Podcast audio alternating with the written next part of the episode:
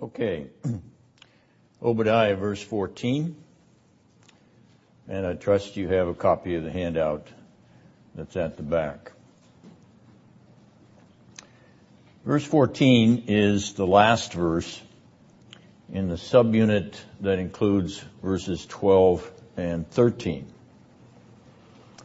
These three verses are distinguished by the very same initial word in the Hebrew text. The word is al, and you have it on your handout, which means not, as in the English translation at the beginning of those verses, do not. Now there are eight of these negatives, eight negative clauses spanning verses twelve to fourteen. Three in verse twelve, three more nots in verse thirteen, and the final two in verse fourteen. The recursive negative. Now, when I use that word recursive, you understand it means repetitive. The recursive negative binds these three verses together. And it jumps out at you when you look at the Hebrew text, because that first word at the beginning of each of those verses is al, al, al. But we have also pointed out the bracket feature of the final words of verse twelve matching the final words of verse fourteen.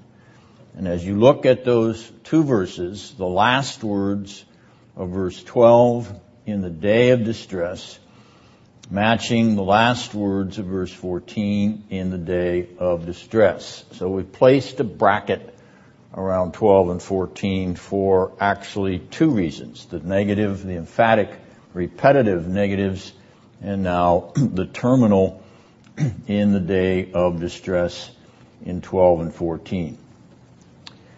Esau's complicity in the distress and destruction is echoed and re-echoed by way of the leitverter, that is the key word, day, day, day, yom, yom, yom, the day of Judah's collapse.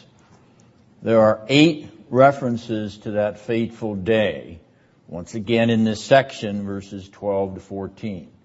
Four in verse twelve, three in verse thirteen, one in verse fourteen. The word day brings this small subunit into connection with verse eleven, for you will notice that verse eleven also contains the Hebrew word yom, which means day, and it appears there in verse eleven two times.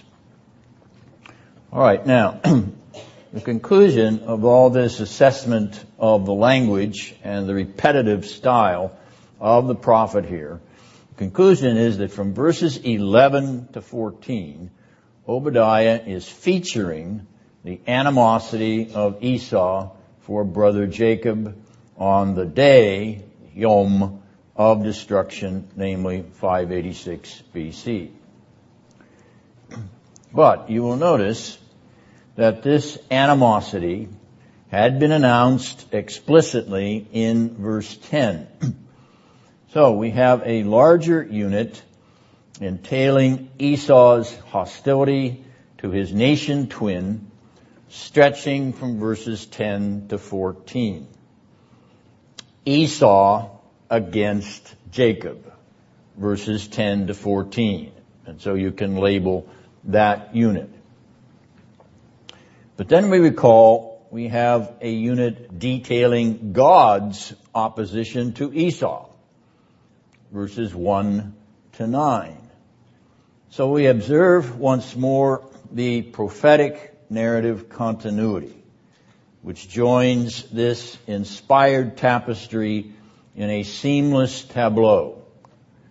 God's enmity against Edom, in panels, verse one to verse nine, Esau's enmity against Jacob, in panels, verse ten to verse fourteen. Now, verse fifteen will bring a shift, a shift in the prophetic narrative and a shift in the prophetic arena, if not a shift in prophetic idiom. But I will have more to say about that when we examine the fifteenth verse. So the large kind of structure that we've reached and assessed so far is that the, the prophet begins with God's case against Esau, and then he follows with Esau's case against Jacob. And that brings us to verse fourteen. That is a seamless prophetic narrative. It is a seamless visionary prophetic narrative because, as we've tried to emphasize, he is giving you pictures, a visionary a depiction of what happens throughout all those verses in those two major sections. All right. What crimes of Edom against Jacob are specified in verse fourteen? The crime of refusing sanctuary to fugitives and the crime of refusing freedom to survivors. Two crimes charged against brother Esau and the nation of his descendants, the Edomites. There are two panels on our tapestry portraying these two acts of treachery by a blood brother. First is Edom at the crossroads outside Jerusalem, cutting down persons fleeing the flames and the death and the carnage of the razing of Jerusalem by Babylon. Fraternal charity would have offered survival, life, not death. Life and not death to their blood relations. Protection, defense, sanctuary. That would have been the expectant of a blood relative. Instead, brother Esau stands at the forks of the roads to kill, to murder, or to hand over to death those escaping death. This brutal treachery is the heartless reverse of brotherly relation and compassion. And here is how it is rehearsed by Jeremiah in his Lamentations, chapter four, verses eighteen to nineteen. Listen to how the weeping prophet intones this very treachery. They hunted our steps so that we could not walk in our streets. Our end drew near, our days were finished, for our end had come. Our pursuers were swifter than eagles of the sky. They chased us on the mountains. They waited in ambush for us in the wilderness. Inside Jerusalem, entering inside through the gates, as Obadiah verse thirteen indicates, but also outside Jerusalem, standing outside at the forks in the roads, Obadiah verse fourteen.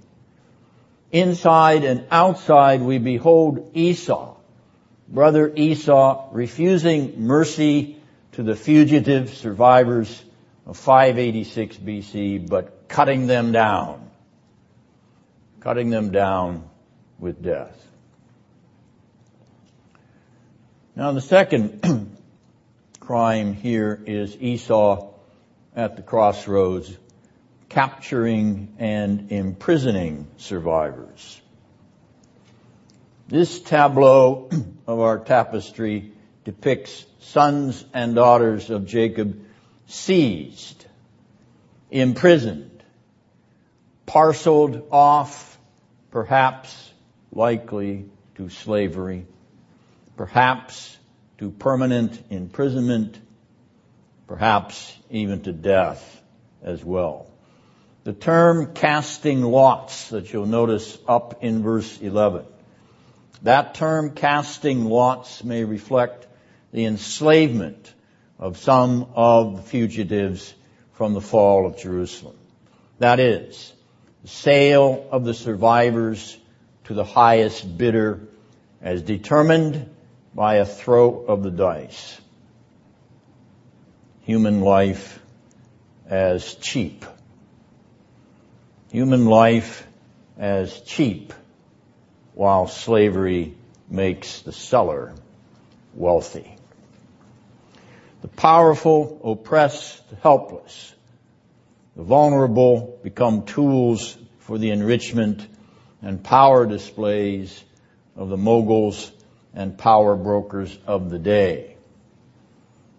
Our tableau portrays the slave auction with the chains and the ropes, securing the fugitive captives, and the ever-present lash of the whip, and the endless exchange of cash, cash for human flesh, cash for a brother's flesh, cash for a human person made in the image of God.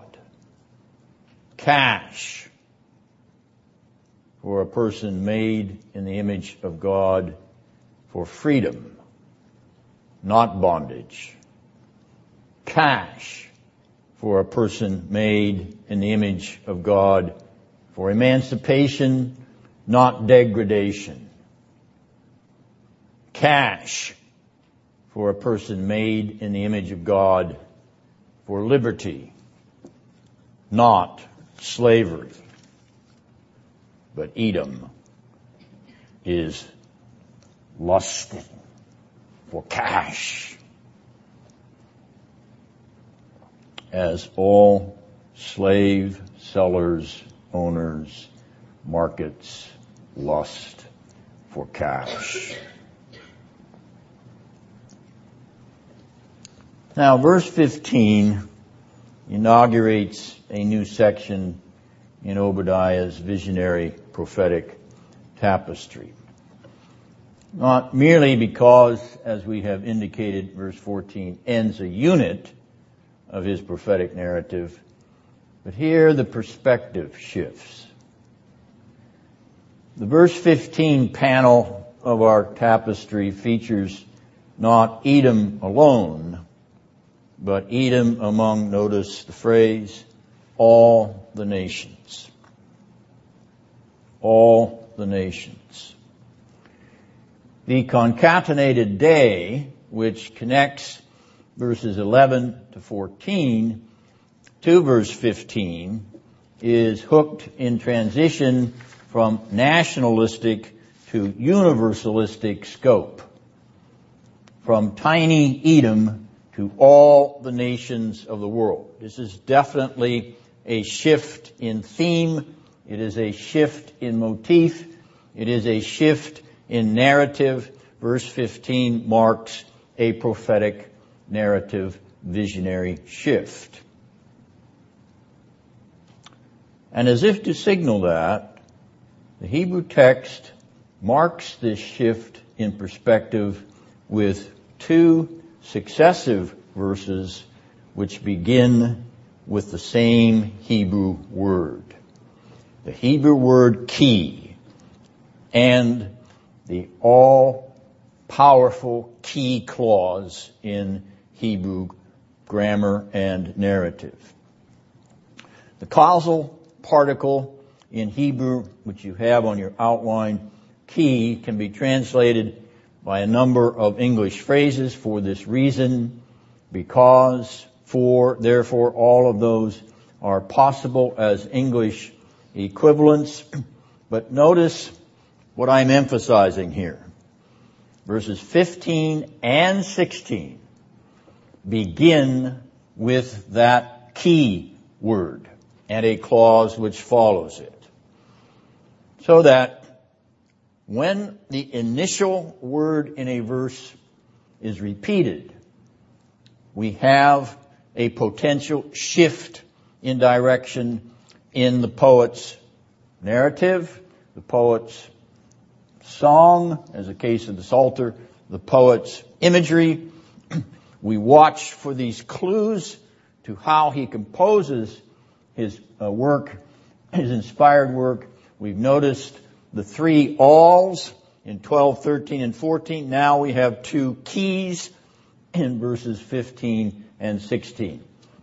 These are hints at his literary style. These are hints at his rhetorical flourish. These are patterns which he has placed in his uh, text in order to signal to his audience. Remember, this is generally speaking an oral audience. They listen. They hear with their ears. And their ears tell us something new is coming.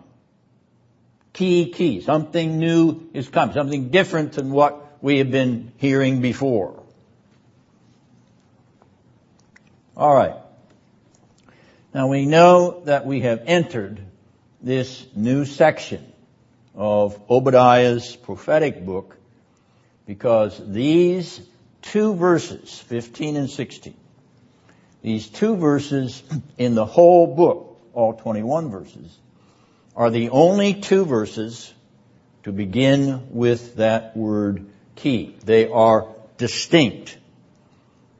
The Semitic ear, in listening to this prophecy being read, would have immediately been struck by the fact that back to back he has two key verses, two key clause verses. Key, key. To use a pun in English, a key to a shift in meaning. Now, in addition,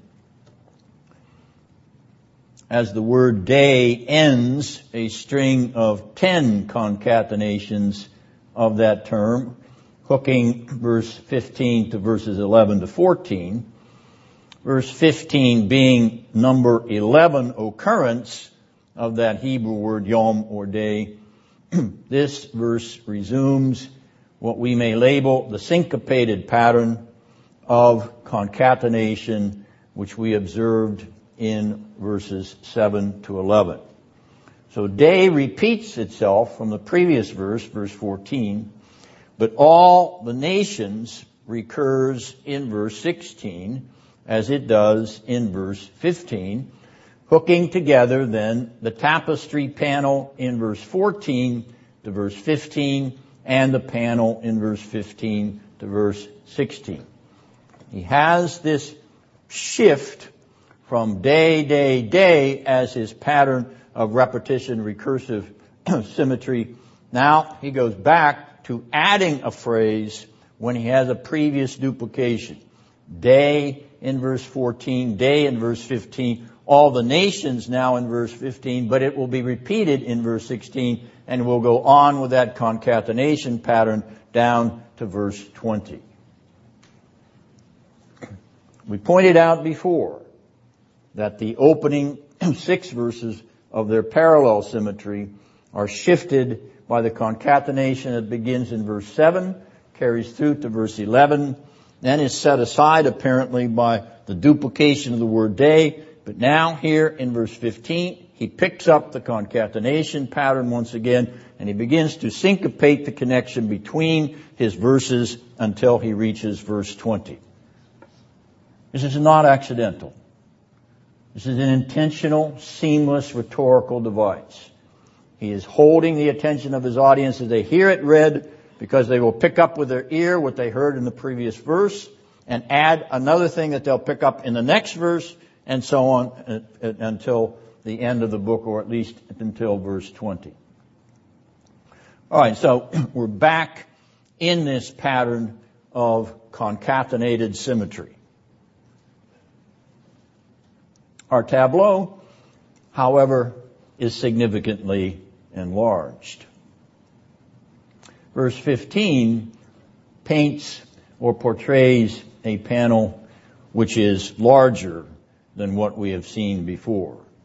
Enlarged from one oppressor of God's people to the world of oppressors of God's people. From one oppressor, Edom, to the world of oppressors. We may even say that the one concatenation, all the nations, is mimetic or imitative of the other. The smaller oppressor mirrored in the larger oppressor, and vice versa, the larger oppressor mirrored in the smaller oppressor. That's the mimetic element, the imitative element. If Edom has joined the nations in judging the nation of Judah to destruction, then the nations will join Edom in being judged to destruction in kind. This is Obadiah's formulation of the biblical principle called the lex talionis, Latin for the law of retaliation. The law of retaliation. Notice the middle line of verse fifteen. It expresses the lex talionis perfectly. As you have done, so it shall be done to you. This is the premise of equal justice, so basic to the all-just God of Scripture. What you sow, you shall reap, as the inspired apostle formulates this principle in Galatians six seven. An eye for an eye, a tooth for a tooth, as Moses expresses it in Exodus twenty-one, verse twenty-four. The judges shall investigate thoroughly and do to him who accused his brother falsely, as he intended to do to the brother he falsely accused. Moses, once again, by way of paraphrase of Deuteronomy nineteen, verses eighteen and nineteen. This is the vengeance of the Lord.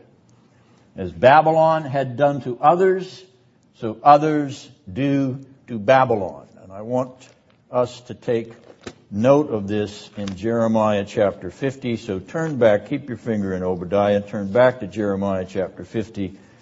And let's take a look at what God says through the prophet Jeremiah in chapter fifty, verse fifteen.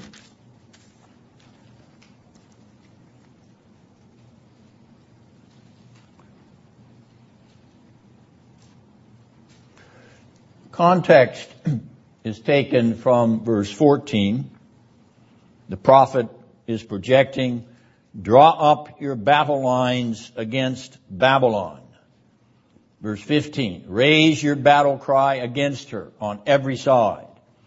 She has given herself up, her pillars have fallen, her walls have been torn down, for this is the vengeance of the Lord. Take vengeance on her. As she has done to others, so do to her, a virtual echo of Obadiah fifteen. But Jeremiah is not done. You turn over to verse twenty-nine. What chapter are you in? Jeremiah chapter fifty, five zero. Chapter fifty, I was reading from verse fifteen, and now verse twenty-nine. Verse fifteen underscores the vengeance of God against Babylon. Verse twenty-nine continues and adds another feature. There is a sound of fugitives and refugees from the land of Babylon. I told you it was mimetic. Fugitives and refugees from Babylon, to declare in Zion the vengeance of the Lord our God, vengeance for his temple. Notice, not just the city, not just the land in five eighty-six B C. It's not just that that God will lex talionis. It is his temple. It is his kadosh kadoshim in Hebrew, Holy of Holies. It is his resting place. It is his footstool. For the Ark of the Covenant in the Holy of Holies is as the throne of God. The cherubim, with their eyes bent and their wings extended, shielding and guarding the footstool of the throne of the radiant and glorious Yahweh. Vengeance for my temple, saith the Lord. There's one more passage that connects with this theme of God taking vengeance upon the nations who took vengeance on his people. And that's from Ezekiel chapter thirty-five, verse fifteen. You don't need to look it up. I'll read it to you. As you, O Mount Seir, aha, Mount Seir, the region of Edom, descendants of Esau, as you, O Mount Seir, rejoiced over the inheritance of the house of Israel, because it was desolate. So I, the Lord, will do to you. You will be a desolation, and then they will know that I am the Lord. Now we turn to the modern commentaries on the book of Obadiah. And one modern liberal commentator writes this about verse fifteen. Quote, this does not help the modern believer finding such material in the Bible, unquote. Our modern liberal, as all liberals, does not like the notion of an equitably just punishment for a morally unjust crime. He would be in the vanguard of those very modern liberals who label murder of certain persons good deeds, even as they label torching of neighborhoods acts of freedom and liberation. Of course, this piranha ultimately devours itself, for in time the abettors of criminal injustice become the victims of the injustice they have abetted. As you have done, modern liberals, so it shall be done to you. We may even observe, as you have cheated to gain power, so you will be cheated of the power you hoped to gain. Do not doubt that the providence of God is still active in the world. And he still acts for justice. Every totalitarian state has collapsed under this rubric. It will happen again and again until kingdom come, as you have done unjustly. So it will be done to you, and you will be consumed by the injustice that you have unleashed. Thus saith the Lord, and you will know that I am God.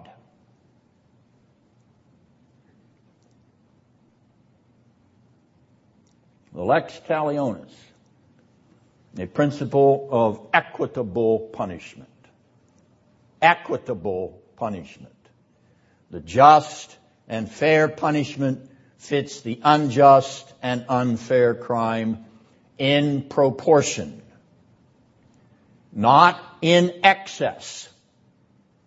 Not meting out more punishment than the crime deserves, not in absence, not giving less punishment or even no punishment fitting to the crime. Equitable punishment, the equity of due proportion, just and appropriate punishment for the unjust and inappropriate crime. That is the rule our Lord administers here to Esau, whose retaliatory national punishment will mirror the divine and equitable and just punishment of the nations whom Edom imitated. These mutual, mimetic, reciprocal oppressors of the people of God will be mutually, mimetically, reciprocally oppressed by the God of his people. Edom, who imitates Babylon in Judah, five eighty-six B C, will receive in turn what she has wickedly sown. She will be destroyed as she destroyed by the mirror oppressor she joined to perform her act of fraternal treachery. Babylon will do unto her as she did unto Judah, and then Babylon, as one of the nations of this fifteenth verse, Babylon will reap what she sowed. As you have done, O great Babylonian whore, so it shall be done to you. five thirty-nine B C five thirty-nine B C, less than fifty years later, not even a half century after laying her sword at the throat of Judah, the sword of Persia is laid at the throat of Babylon. Vengeance is mine, I shall repay, saith the Lord. I will requite you, O Babylon, according to your evil deeds, even though you were my instrument of just judgment against the evil deeds of my own people. Nevertheless, as you did it unto them in enmity, brutality, and rapacity, so it shall be done to you in retaliation, along with all the nations whom I assembled on that great and terrible day of the Lord's final judgment. All the nations, Edom, Babylon, Moab, Philistia, Syria, Egypt, all who have persecuted the heads of my people, says the Lord, will have my just wrath return upon their heads. And so Obadiah prophesies the rule of equitable punishment and judgment to the nations who have oppressed and afflicted the Israel of God. In this, he is joined by the prophets Jeremiah and Habakkuk and Zephaniah and Ezekiel and Isaiah and Joel and Amos and Hosea. The day of the Lord for all nations is the not yet eschatological finality of God dealing out just wrath and equitable punishment upon the nations who have trampled underfoot the blood of his saints. That day has been set. It will surely come. Even so, Lord Jesus, come quickly. Vengeance is mine, I will repay, eye for eye, tooth for tooth, justice for injustice, lex talionis, and retributive justice. It is the warp and woof of Scripture. It is the warp and woof of Almighty God, who is all just himself. Now, in conclusion of our examination of this fifteenth verse, let us consider some of the specifics, the specifics of the lex talionis vis-a-vis Edom as mimetically reciprocated in Obadiah's vision. The broad principle remains. As Edom had identified with those who brought Judah to destruction, so her identifiers will bring Edom to destruction. This is the clear sense of the phrase in verse eleven. You as them, or you too as they, connected with the phrase in verse fifteen, it will return on your own head. The fraternal treason of Edom in violence against Jacob via the lex talionis will be the treachery of Edom's treaty brothers, her allies, verse seven, wreaking violence against her, verse nine. Fraternal betrayal is repra- repaid with fraternal betrayal. Edom who scorned Judah with boastful and arrogant gloating, verse twelve, will be repaid with contemptuous looks of scorn and boasting, verses two and four.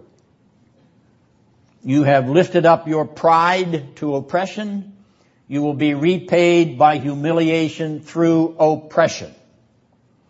You, O Edom, laid evil hands on Judah in plunder, verse thirteen. By the law of equal retaliation, you will be plundered, ransacked, ruined by evil hands, verses five and six. You gave over the fugitives of Judah to the enemy, an act of fraternal deception in which you lay in ambush at the forks of the road, verse fourteen. So your just and equitable punishment will be no refuge for your fugitives in the day of your invasion, verse seven, a day in which you will be deceived in like manner and ambushed by your treaty partners. And finally, as you brutally cut down some of the survivors who escaped the downfall of Judah, verse fourteen, so you will be cut down by the brutal Babylonians from whom there is no escape, verse nine. Notice this remarkably balanced symmetry in this remarkable prophetic oracle. This is the vision of God's justice on the march. A vision that you know has been fulfilled in Old Testament history, in ancient Near Eastern history, in the history of the ancient world. Do you not believe that God will do it again? He has told you that there is coming a day of judgment for all the nations. He prophesied it here. He gave you a foretaste and anticipation of it in the fall of Babylon in five thirty-nine B C, and on we go. History is replete with the lex talionis principle in action. As Assyria did to others, so it was done to Assyria. As Babylon did to others, so it was done to Babylon. As Greece did to others, so it was done to Greece. As Rome did to others, so it was done to Rome. As the Holy Roman Empire did to others, so it was done to the Holy Roman Empire. As Napoleonic France did to others, so it was done to France. As Germany did to others, so it was done to Germany, and on we go. The lex talionis plays itself out in the sovereign hand of divine providence, a providence which can be read in the story of the nations. Yes, history is important because history is the story of the providence of God upon nations as well as upon individuals. We've come to the time for our break. Do you have any questions about filling in the blanks on the first page of your handout? Are any of you puzzled about what needs to be written in or what I was driving at in any of those uh, empty spaces? Good, you were able to follow uh, very well. Stretch your legs. Concatenated element, which is present here.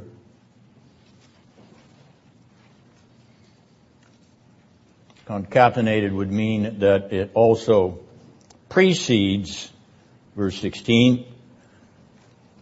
Verse sixteen having a successive recursion from verse fifteen. So what would that concatenated element be? What do you... Go ahead. Judgment. Now we're looking at the verse. We want an exact phrase. All the nations is the concatenated element. You see it repeated in verse fifteen and verse sixteen. But then with concatenation, something is added which will recur in the next verse. So what is added in uh, verse sixteen that also will occur in the next verse, namely verse seventeen. The holy, the word holy, correct. The word holy draws out the concatenation from verse sixteen to verse seventeen, so that once again we're reminded that he's shifted his paradigm, his rhetorical paradigm. He's moved back to a pattern of concatenation that he used in verses seven to eleven. You can go back in your handouts and notice that pattern. All right, there are some other patterns to observe here in this sixteenth verse. I'll call them patterns of recursion. We've already mentioned the key cause, which is the first one to note, because verses fifteen and sixteen begin with the same Hebrew word, the Hebrew word ki, which means for or because, can sometimes mean therefore, on, or for this reason. So that uh, initial Uh, starting word, which is translated differently in uh, the New American Standard, uh, though it's translated all right, because either because or for is is acceptable. But it would have been nicer if the New American Standard translator had been strictly consistent here and said, if they translated fifteen for the day of the Lord, then verse sixteen for just as you drank on my holy mountain. Or if they wanted because, then they should have translated verse fifteen, because the day of the Lord draws near, because just as you drank on my holy mountain. My, I'm quibbling here, but you, you understand my point. The Hebrew is very emphatic, and usually the New American Standard is quite consistent in the way they translate it, translate Hebrew and Greek words. It's one reason I prefer the New American Standard to all the, the modern versions, because it's it's ruthlessly to the point. Consider here's a part, here's a place where they fell down a little bit, and a place I would have improved on it. And said, all right, now be consistent. What you chose for the first word of verse fifteen, is you choose that for the first word of verse sixteen, because it's the same Hebrew word, that's why. Do it the same because it is the same. All right, now, other patterns.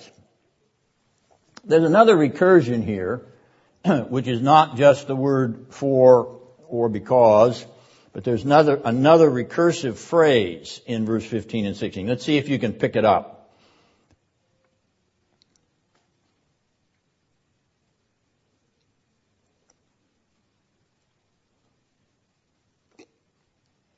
As I've hinted, it's a phrase.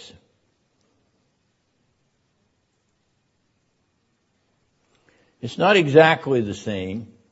Shall be. No.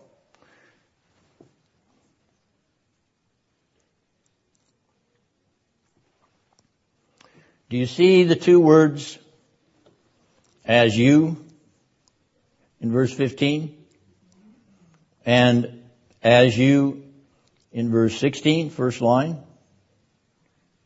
Actually, it had better, it would have been better to translate verse fifteen with the way they translated verse sixteen again, just as you. It's a single Hebrew word, ka'asher in Hebrew, and usually is translated just as. So you have another recursion that ties together fifteen and sixteen. And finally, a recursion in the sixteenth verse alone. That is, it's not repeated in verse fifteen, and it, but it is repeated in verse sixteen no less than three times. Do you see that word? Drink or drank. Drink or drank, exactly. All right, so verse sixteen has a lot of repeated or recursive elements, tying it back to verse fifteen. Also tying it ahead to verse seventeen, but demonstrating its own, shall we say, frequent repetition by emphasizing the drinking that occurred during the destruction of Jerusalem. Now, one more note. The very last line of verse sixteen, and became as if they had never existed. It's a very interesting Hebrew construction. It's a repetition again, but a repetition of being and not being. We could say from Hamlet, to be or not to be. That's what Obadiah is suggesting here. Well, not quite exactly, but you get the idea. Being and not being. The Hebrew phrase literally can be translated, they have become as if they have not been. Existence and non-existence. Being and non-being. Well, let's begin with the antecedent of the pronoun you as we look at verse sixteen in greater detail. Who is the you? Who is this? As you have done, so it shall be done to you. Just as you drank on my holy mountain, who is this? Go ahead, Terry. It's the Edomites, correct. So it's an address to the Edomite nation. What is the holy mountain? Verse sixteen. Remember Hebrew parallelism. It is Mount Zion of verse seventeen, which is Jerusalem, of course. I mean, Ben is right. But if you look at the parallelism, you notice that verse sixteen will be answered by verse seventeen. In other words, he used a different vocabulary in order to enrich the imagery. Now, in drinking on Mount Zion, in Jerusalem, which is Mount Zion, what was Edom doing? Why were they drinking on God's holy mountain?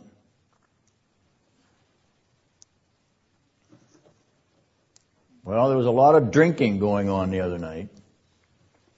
If you had to wait maybe until two o'clock in the morning, but there was a lot of imbibing the other night.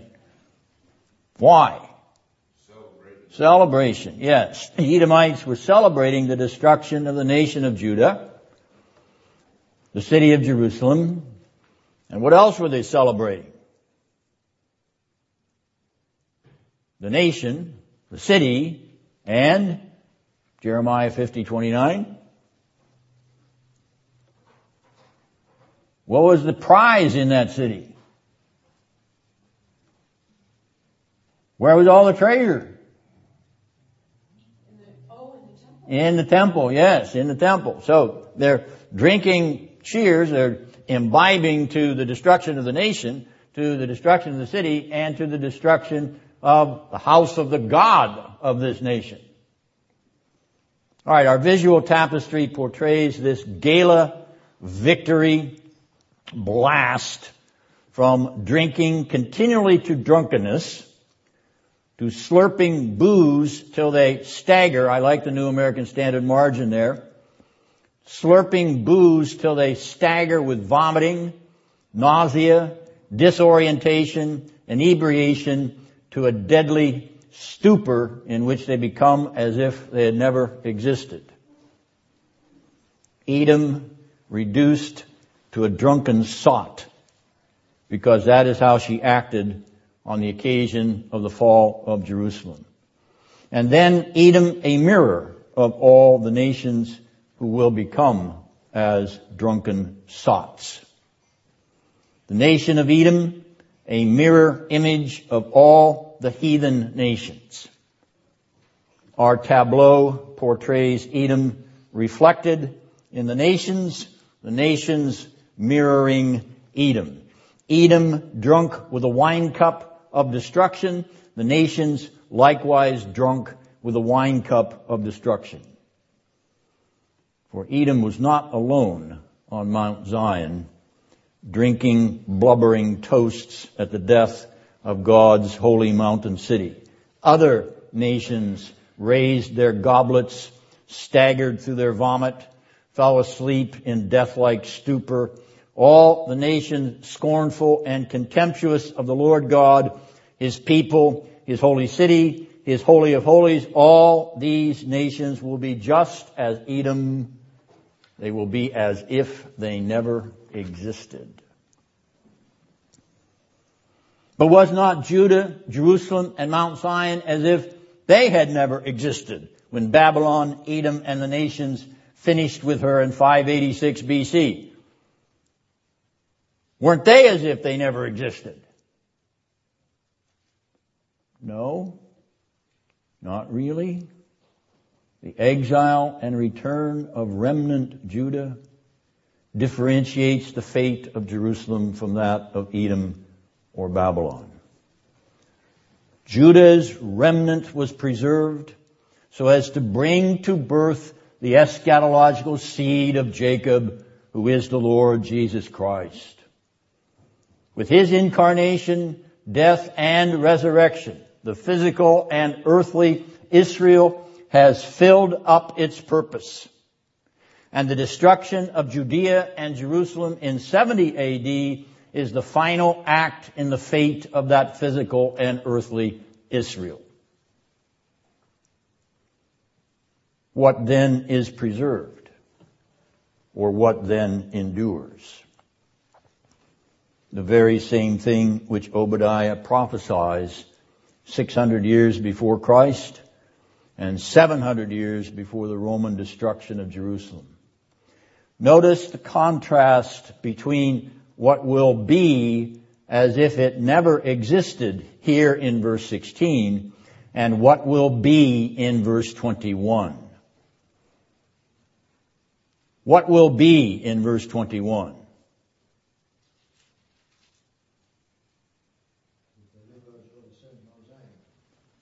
What will be in verse twenty-one? The kingdom will be the Lord's. It's the very same Hebrew verb. It's the Hebrew verb to be. In English, we would pronounce it haya. It is a form of the verb to be in verse sixteen and a form of the verb to be in verse twenty-one. What will not be in verse sixteen, juxtaposed in radical contrast to what will be in verse twenty-one, namely the kingdom of God. And that kingdom is atemporal and aspatial.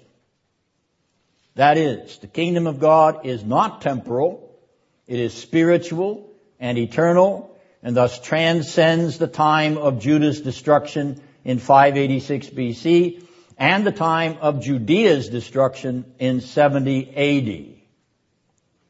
The kingdom of God is aspatial, that is, it is not confined to space. It is spiritual and infinite, and thus transcends the spatial boundaries of Judah, the spatial confines of Jerusalem, the spatial limits of Solomon's temple, even as it transcends the spatial boundaries of Judea, the spatial confines of Jerusalem, the spatial limits of Herod's temple. The eternal and unbounded kingdom of God is not to be identified with any particular nation, any particular city, any particular piece of sacred real estate, nor was it ever intended to be. The physical nation of Israel, the physical city of Jerusalem, the physical temple of Zion, all of these were tangible expressions of an intangible world. Tangible expressions of an intangible world, God's world, God's eternal and spiritual world. The citizens of Israel were invited to citizenship in heaven. The residents of Jerusalem were summoned to a city without foundations, the city of the living God, the heavenly Jerusalem. Hebrews twelve. The worshippers in Zion's temples, Solomon's, Haggai's, as enlarged by Herod, the worshippers in Zion's temple were beckoned to a templeless heaven, a heaven where there is no temple. For the Lord God Almighty and the Lamb are its temple, Revelation twenty-one. That is what abides. That is what is permanent. That is what is eternal. That is what is eschatological. And it is to that world, not of this world. It is to that world of the Lord God and of His Christ and of the Spirit. It is to that world that sinners in every era of this world, from fallen Adam to kingdom come, have been invited. Jacob's elect seed, Judah's elect sons and daughters, Jerusalem's elect children, God's chosen and elect out of Judea, the disciples of the Son of God, who has brought in an everlasting kingdom from every nation, tribe, and tongue under heaven. Jesus' kingdom, the Lord's kingdom, that is the true and real kingdom of God, which Israel, Jacob, Judah, Jerusalem, temple, that is the true and real and everlasting kingdom, of which the others were faint images, dim and cloudy figures, feeble and transient likenesses. They do not exist anymore. They do not exist anymore. For like Edom's kingdom, Babylon's kingdom, and other kingdoms of the nations, they have passed away. The kingdom of life, the kingdom which lives, is the kingdom in which Jesus is alive. Kingdom of life, the kingdom which lives, is in the kingdom where Jesus lives. There. That is the everlasting, never-ceasing, ever-living, never-dying kingdom of heaven that abides while this disappears in a fervent heat. This will be as if it never existed.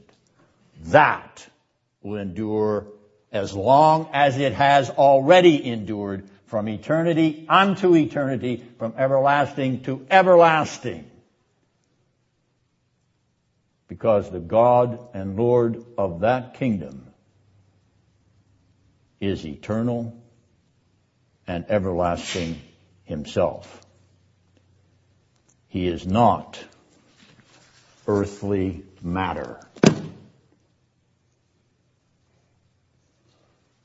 Any questions? Any questions about the second page of the outline, or what you needed to fill in there if you didn't catch it? Yes, go ahead, Randy.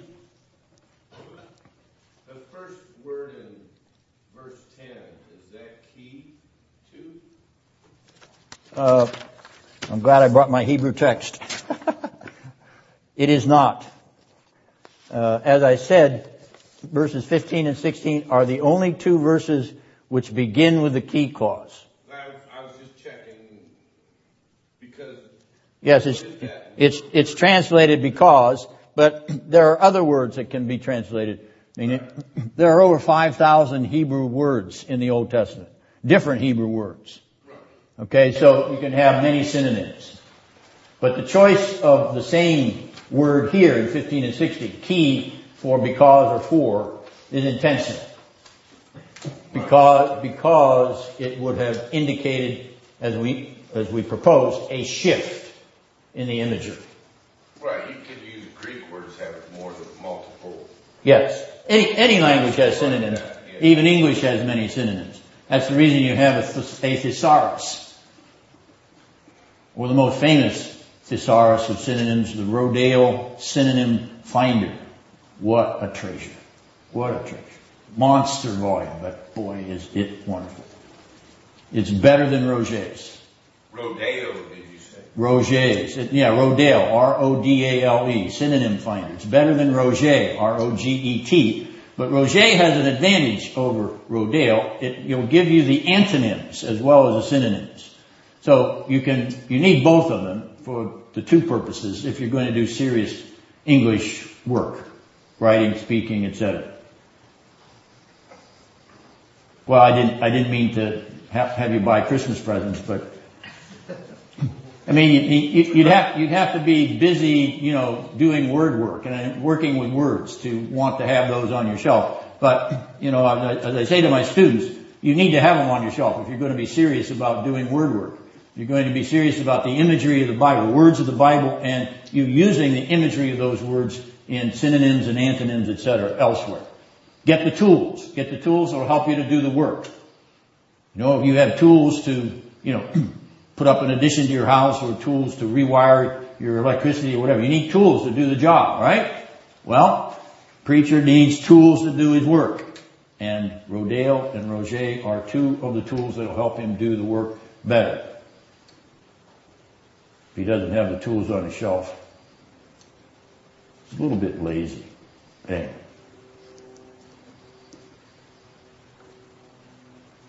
No other questions? This, yes, Terry. This doesn't have anything directly with the lesson, but it, the subject... You want me off topic? A little bit. Okay. That's fine. Uh, I'm happy to, I'm happy to go down rabbit trails. In, in geographical location today where Ian was, are, are the inhabitants there, are they Ishmaelites? Or? No, they're, they're descendants of the Idumeans or the Nabataeans. In our, in our first uh, uh, session on geography, we showed you the map of the current uh, lands there, and Edom is in modern-day Jordan. And it had Jordan in the news. So the the peoples that drifted in there after Edom was destroyed, it, it was, according to Obadiah, it was annihilated, and that's likely correct. And the vacuum was filled by the Arabian tribes, the desert Bedouin tribes from western Saudi Arabia, and they drifted in to that region and became known later on as Idumeans and Nabataeans. So they don't have any uh, Jewish Semitic blood in them, okay, as descendants of Jacob, or descendants, I should say, of Isaac and Abraham. So yes, they're a whole new, different people group, and it's changed over the last two thousand years as well. Okay.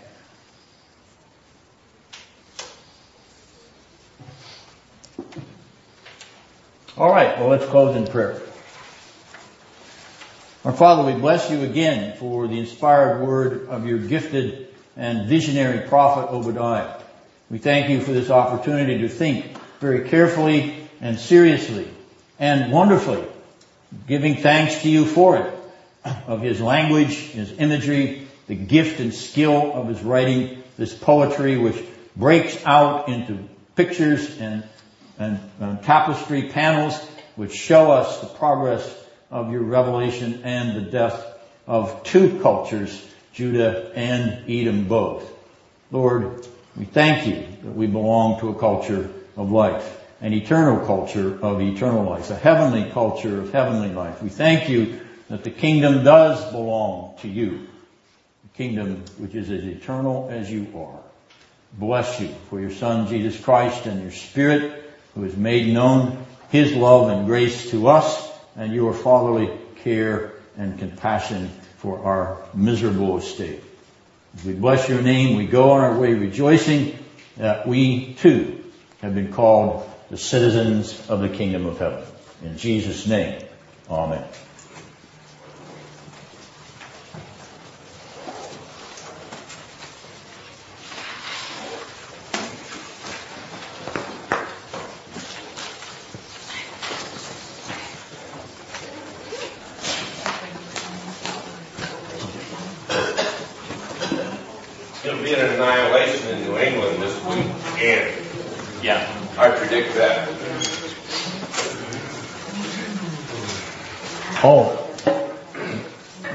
Trying to say something about something. I think you'll figure it out. Yeah. You're sharper than some bowling ball.